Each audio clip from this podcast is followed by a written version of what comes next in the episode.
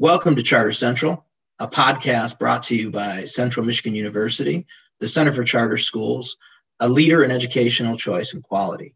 My name is Orlando Castellan, and I'm joined here by my colleague, Megan Brown. Welcome, Megan. Hello, Orlando. Glad to be here today. Looking forward to our interview. Uh, as am I. And while we are getting ready for that interview, I'm reminded that we're still without our friend and colleague, Janelle Brzezinski, who is completing her maternity leave, and we're wishing her health and prosperity in the new year as she navigates the pandemic with a newborn. But today we're going to be having a conversation with Dr. Shauna Patterson Stevens, who is the Chief Diversity Officer for Central Michigan University. Dr. Patterson Stevens started in her new role on June 1st um, in the middle of the pandemic. And so we're really looking forward to having a conversation with her about diversity, equity, and inclusion. Uh, Dr. Patterson Stevens has had educational stops at Central Michigan University, Michigan State University, um, finalizing her uh, doctorate at Florida State University. She's also had work stops in the state of Pennsylvania, Florida, Michigan, Illinois and Massachusetts. So we are really excited to have her and her expertise that she brings with her on our uh, upcoming discussion.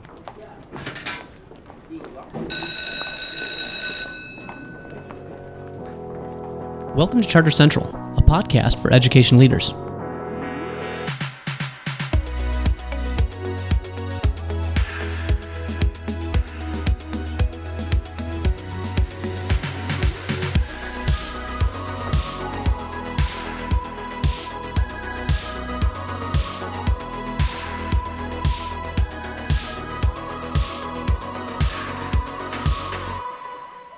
So we are joined by Dr. Patterson Stevens, who joined Central Michigan University as the Chief Diversity Officer on June 1st in the middle of the pandemic. Welcome, Dr. Shauna Patterson Stevens. Thank you. Thank you. Happy to be here. As a former student at CMU, I wonder if you could share with our listeners what brought you, what led you back to the university? Well, it, it's a dual kind of attraction, first and foremost. Um, anyone that knows me well knows that I have a very soft space in my heart for the state of Michigan. Um, I'm from Detroit, so Detroit specifically and especially, but the whole state. Um, and I really felt compelled in this moment actually to come home uh, I, I, felt like a visitor after a while coming home and, and, and seeing what was happening in the community. And I felt like it was really my responsibility to uh, find different ways to tie myself back into the spaces that poured so much into me as I was growing up. Central Michigan in that effort, then, right? Uh, Central is the space where I first started to get an understanding of who I was as a person, um, gave me the vocabulary uh, that I needed to really think through like some of the things I saw happening in the world, uh, provided me with the foundation uh, educationally, but also personally with regard to my development. So um, I, I, saw a, a, great opportunity to be able to give back to my undergraduate experience, but also to my surrounding communities. And so, you know, after a lot of thought and prayer, I went ahead and, and leaped out on faith and came home. So, in that coming home, what are some things that you see now as the need on campus that you are able to provide in your role? I think that um, something that I've always been really skilled at doing is building community. Uh, it takes some time, but usually wherever I've gone, I've been able to create pockets of home. And so I think that's a skill set that will work really well for me here at Central in terms of trying to find connectivity between, you know, people's lived experiences, their curricular experiences and opportunities here on campus, and trying to find ways to mend um, diversity, equity, inclusion a little bit more deeply into uh, our curriculum, into you know our policies, our praxis, and into the lived experiences of faculty, staff, and students. I don't want to leave out our community partners in that conversation as well. So I think you know for a very relationship-driven institution, being able to build community in those ways is integral to helping folks feel connected to diversity, equity, inclusion. One thing that I found already, you know, I've been here again since June, uh, is that there is a great need, but also a great interest in expanding our efforts around diversity, equity, inclusion, and social justice. Uh, I think sometimes people just don't know where to start. I think also there's a lot of great things happening on campus, and maybe it just needs a little bit more continuity. And so, something else I could provide is is helping to link those um, threads more more thoughtfully, more carefully, so that folks understand what's already happening on campus, and we can expand from there. Uh, finally, you know, I, think one thing that Central provided me with is the opportunity to really dig into who I am as a critical thinker, and I've only expanded since then. And so being able to engage this work from a critical lens, but also from a lens that's really grounded in research and scholarship will help to promote some more um, thoughtful uh, bridging between, you know, what it is we're trying to do as an institution. So those are some of my uh, I think skills that I bring to the table. And of course, my love and passion for the institution. You know, I, I care deeply for this space and I want to see us win and do well. So, um, you know, you don't necessarily have to worry with me uh, if I have an ulterior motive. I really want to see us succeed. So um, that's what I bring to the table. Well, we're excited to have you back on campus. And I think I heard you mention community a couple times and how important that is to you. Uh, community involvement and service are vital to student development as well. And as undergrads work with individuals from different backgrounds, it provides that opportunity for them to understand each other better. Having been on campus, I think at the same time you were um, in, in, a previous life, can you share uh, an experience from a service project uh, that you may have engaged with and how that helped shape your views um, and, and where you are today? Yeah, I actually had a really interesting conversation with Matt Lee. She's a professor here on campus. Um, about my experiences with Dr. Jorge Brea. And it wasn't a service project, but it ended up being one. I studied abroad in the Dominican Republic and I went with Dr. Brea, and it was pivotal. It actually changed my life. Um, in a variety of different ways. First, I thought about the the idea of you know the white savior approach to service uh, and community uh, integration, and I think that one thing that I was able to do in the Dominican was get a better understanding of how cultural context does shape an experience, and sometimes in those experiences, you know it it leaves a community needing more resources or being in a situation where um, they could pro- they they could utilize or or could benefit from um, different opportunities that maybe were relinquished for a variety of different reasons, maybe politically, maybe economically. And um, I was able to engage in Cristo Rey, uh, which it was um, a church, but also a community space in Santo Domingo. And I mean, it was it was earth shaking for me because first of all, I was a student. I was there to study abroad, and folks that uh, were there were just like, come, come back and uh, meet with our children and get involved in some of the program offerings we have. I was only there for three weeks and I was there almost every day when we were in the city, you know.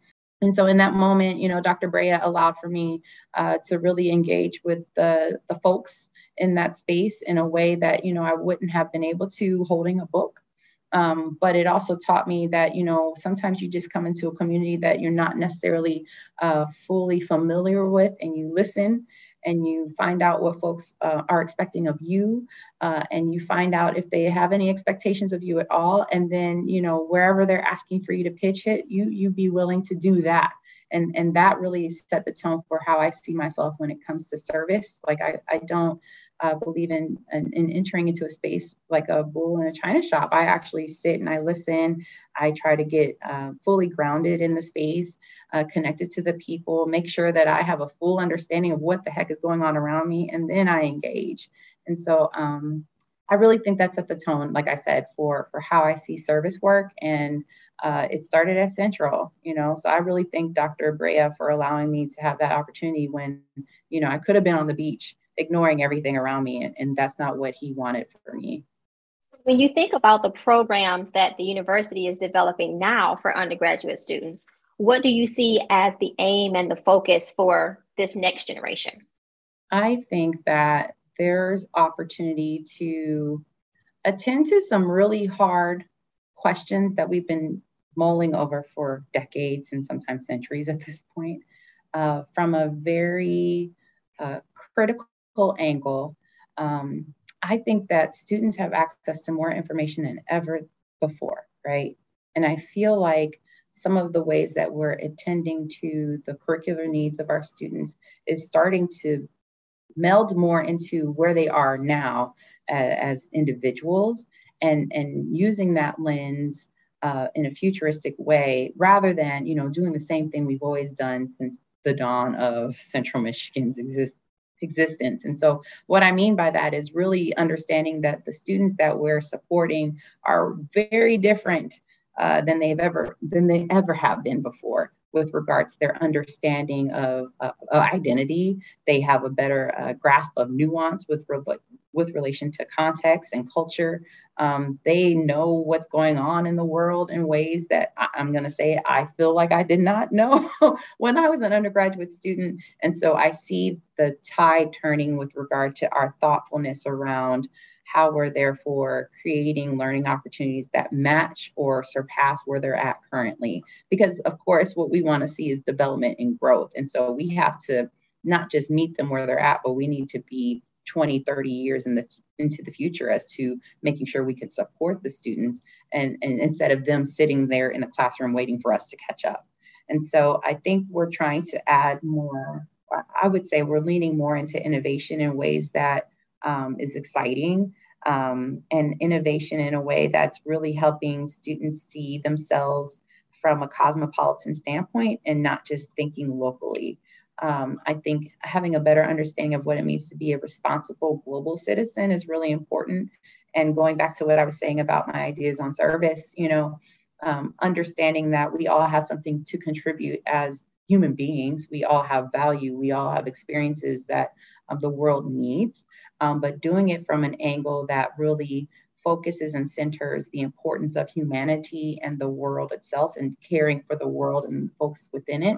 Um, and less around, you know, conquering and making a, a, difference so that you feel good about your accomplishments. So, you know, creating uh, citizens that really believe in what it means to to engage from a humanistic standpoint is really important uh, given where we are as a society and specifically in a gener- in general. But um, I think you know where where our students are going and their understanding of what it means to live in this world. You know, I, I find that really invigorating for what's to come.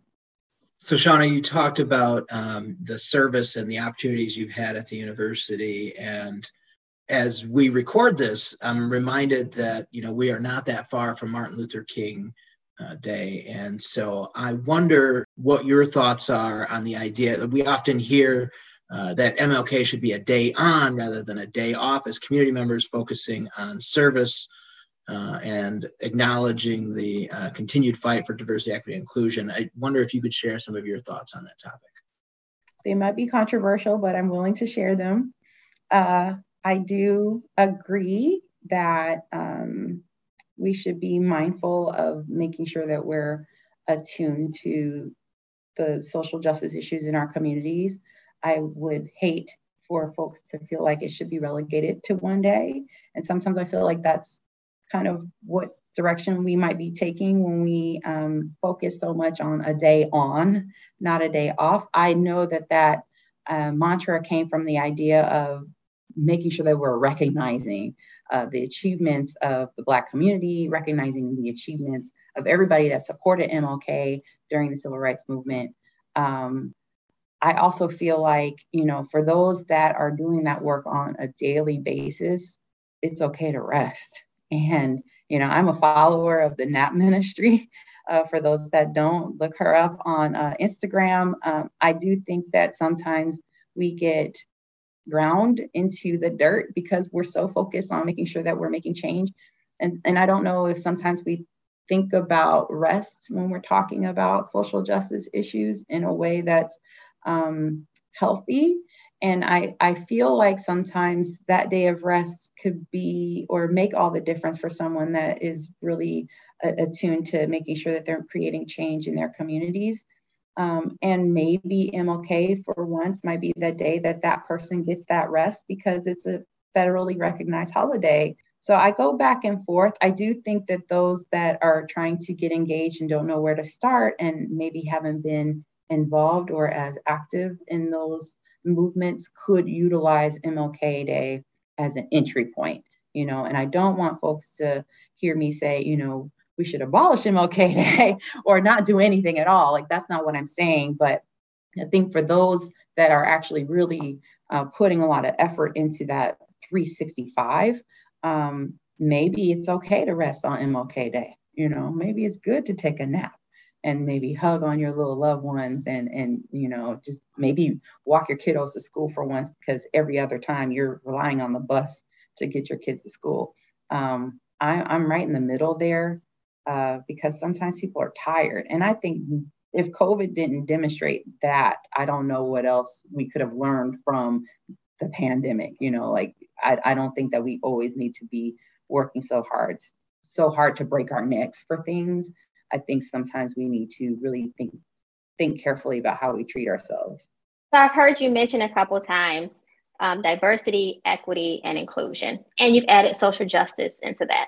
Sometimes DEI can just be lumped in together, um, and people don't understand the nuances of the individual words and their definitions. So, can you just unpack those for our audience because they may not be aware of the differences between diversity, equity, inclusion, and now social justice? I I speak in um, what are those called uh, when you tell stories? It's not a parable. what is it called? Um, euphemism? I don't know. Anyway, uh, I have a little story that I like to tell when I think about diversity, equity, and inclusion and, and trying to define it for folks. You know, I think about a party, you know, and I think about a big room. And for me, diversity is making sure that somebody, a little bit of somebody, is in that room, uh, joining the party, having a good time.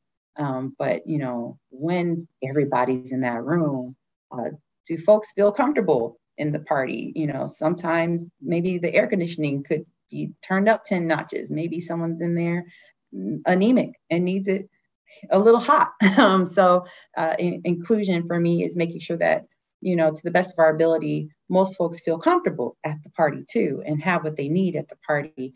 Um, equity is is making sure that, you know, for those folks at the party that maybe want to dance uh, or look good, that they're you know wearing nice shoes that that meet the occasion and uh, you know equality is making sure everybody has shoes but equity is making sure the shoes fit and so you know i might have a size nine foot but person next to me might have a size 11 foot.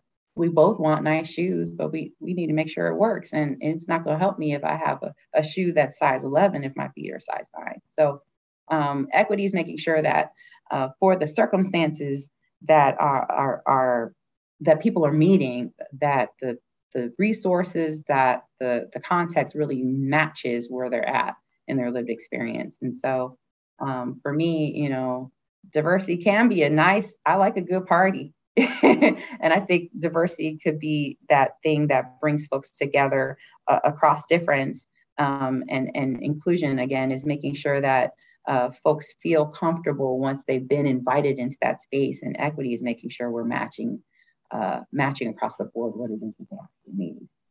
I think the party analogy will go over very well with our students in the K 12 space because that is something that they can definitely relate to.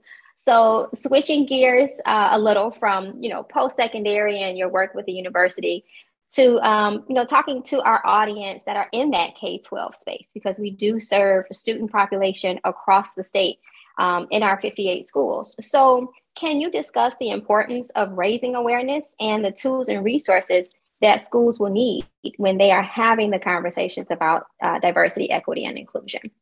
Um, yeah, I mean, similarly to how I was speaking about college students, I think our K through 12 students, again, they have great access to information.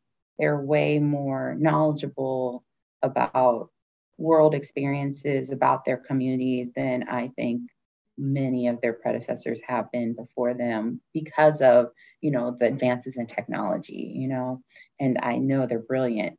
Uh, so i think first and foremost it's really important to bring these issues to the fore because We have um, institutions of, of learning that have been in operation for quite some time that may be moving too slow to meet the needs of our current student populations. I think that um, you know we have a strong responsibility to ensuring that we're uh, really cultivating opportunities for students across difference, across um, learning uh, needs that uh, really should be thoughtful and careful about um, our approach.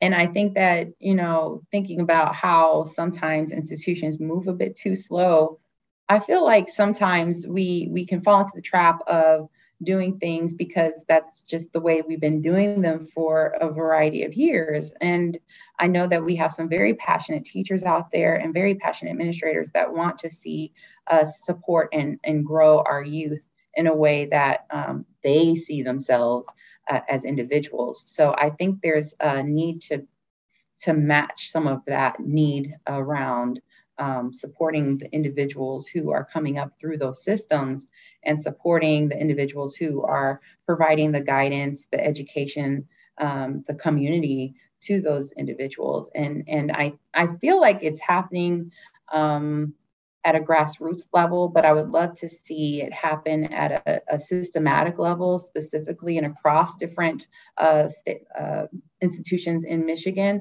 Um, I'd like to see more continuity even between um, K through 12 schools and the higher education system within the state of Michigan. I can't speak nationally. I think that would be a big major haul, but I, I feel like you know, if we were really truly engaged around um, loving on our our, our individuals, um, loving on our students, um, I think that we would be aiming towards an educational system that really thinks about the diverse needs of our students, uh, their their learning styles, um, how they come to the table, and, and recognizing that there's different ways of knowing and that's okay you know and there's different ways of learning and that's valid. And and finding uh, diverse approaches to ensuring that students feel like they can be successful um, i think that's why it's important to talk about diversity equity and inclusion in those spaces um, so you talked a little bit about uh, the institutions being slow to turn, kind of like the Titanic, and you mentioned perhaps some strategies for the adults um, around those students and the institutions. But what tips might you have for parents to continue to be positive DEI conversations or to continue to have positive DEI conversations in the home? You know, I think the parents are the second to the students. They're they're very important in that relationship around um, making sure that the students are successful. Um, I think you know it's it's important, especially now. Um, I know we're seeing certain things on the in the news around the school board meetings, um, and I, I don't want to be dissuaded. As someone who goes to those school board meetings myself, I, I would hope that parents aren't feeling dissuaded by um, some of the antics that are happening in those spaces because I think at the end of the day, um, again, the school boards, the superintendents, administrators, faculty are wanting to see something happen in a positive way that is uh, growth oriented, that reflects the communities. And I think it, it takes the parents' uh, continued feedback and presence in the schools to provide another outlet for um, laying that foundation. Um, I think having the continued um, experiences of the parents being shared at those meetings, uh, being shared at the, the conferences, um, you know, and, and their support at, you know, the arts, uh, the art museum um, programs that show up at the schools or the athletic events. Um, I, I think showing our students that we do care as parents is also really integral to ensuring that um, teachers feel like, you know, the work that they're doing matters. And so I do think there's some kind of reciprocity there that should continue to occur. Um, and, you know, when parents are bringing um, the issues to the fore, that the administrators and the teachers are actually using that feedback in a way that um, is making some change and headway at their institution. I, I think, you know, finding different ways uh, for a te- I think teachers and administrators could find different ways to ensure that they're showing parents that they're using the feedback that they're receiving as well. And I think that's something that parents should feel like they can ask for. So, you know, remaining in tune to your students' needs, remaining in tune to the institution, um, I think you'll see some incremental change there that that hopefully is encouraging. And I'm saying that as a parent, you know, with kiddos in public schools. So you know, that's my approach. So, at the beginning of our conversation, you talked about growing up in Detroit. You talked about your experience at CMU, and uh, we know based on just your experience as a student going through graduate school and your doctoral program, you've had many teachers and professors in your life. Can you tell us about an educator that made a lasting impression on your life? Paula Wardell um, hopefully, you know, I will make sure she hears this one. Um, she was, uh, she's my godmother. She was a teacher for a number of years at Henry Ford High School in Detroit, Michigan. And um, I still carry her today. She carries me, actually, um, and supports me. And she has grown into someone I would consider my second mother. Um, she was my algebra teacher too in high school. And um, I come from a military background. So, you know, most of my family's military, and um, we rarely went to college. And I ended, I was at a school where I was being recruited heavily for officer service um, in the military. And uh, not to denigrate anything about the military at all or folks that choose to go in that direction. Um, Paula just saw something in me that um, she felt was necessary to reflect uh, in that moment because I was considering going into the Navy um, uh, upon graduating from high school. She stepped in and said, What are you doing? And I said, Oh, I'm just gonna, I'll just be an officer. It's fine. Um, they think I'm smart. And, and I know I'm smart, so I'll, I'll do pretty well in the Navy. She said, Girl, you know, like, yes, the Navy's great, but, you know, have you considered college at all? Like, she was the one that was really um, grabbing me by my shoulders and saying, you know, show me your applications. Where are you applying this week? Um, let me review your cover letter. Let me review your statement of interest. Um, let me talk to you about some scholarship opportunities. Did you look at the NAACP, the Coleman A. Young Foundation? Um, she was the one that was having those conversations with me on a constant basis to make sure that I stayed the course. And um, I, I know for a fact you know, maybe I would have showed up in, in college one day at, at some other point in my life, but I know for a fact that I, I went to an undergraduate institution upon completion of my my high school education because of Paula Wardell, who was my algebra teacher. So I, I, love her dearly. She was she walked me down the aisle at my wedding. Like that's how involved she is in my life, and I don't know where I'd be without her. Well, that's awesome, and we appreciate you sharing that story as we wrap up with Dr. Shauna Patterson Stevens, the Chief Diversity Officer from Central Michigan University. Thank you for your time today, Shauna. Yep, thank you. And uh, uh, thank you for having me.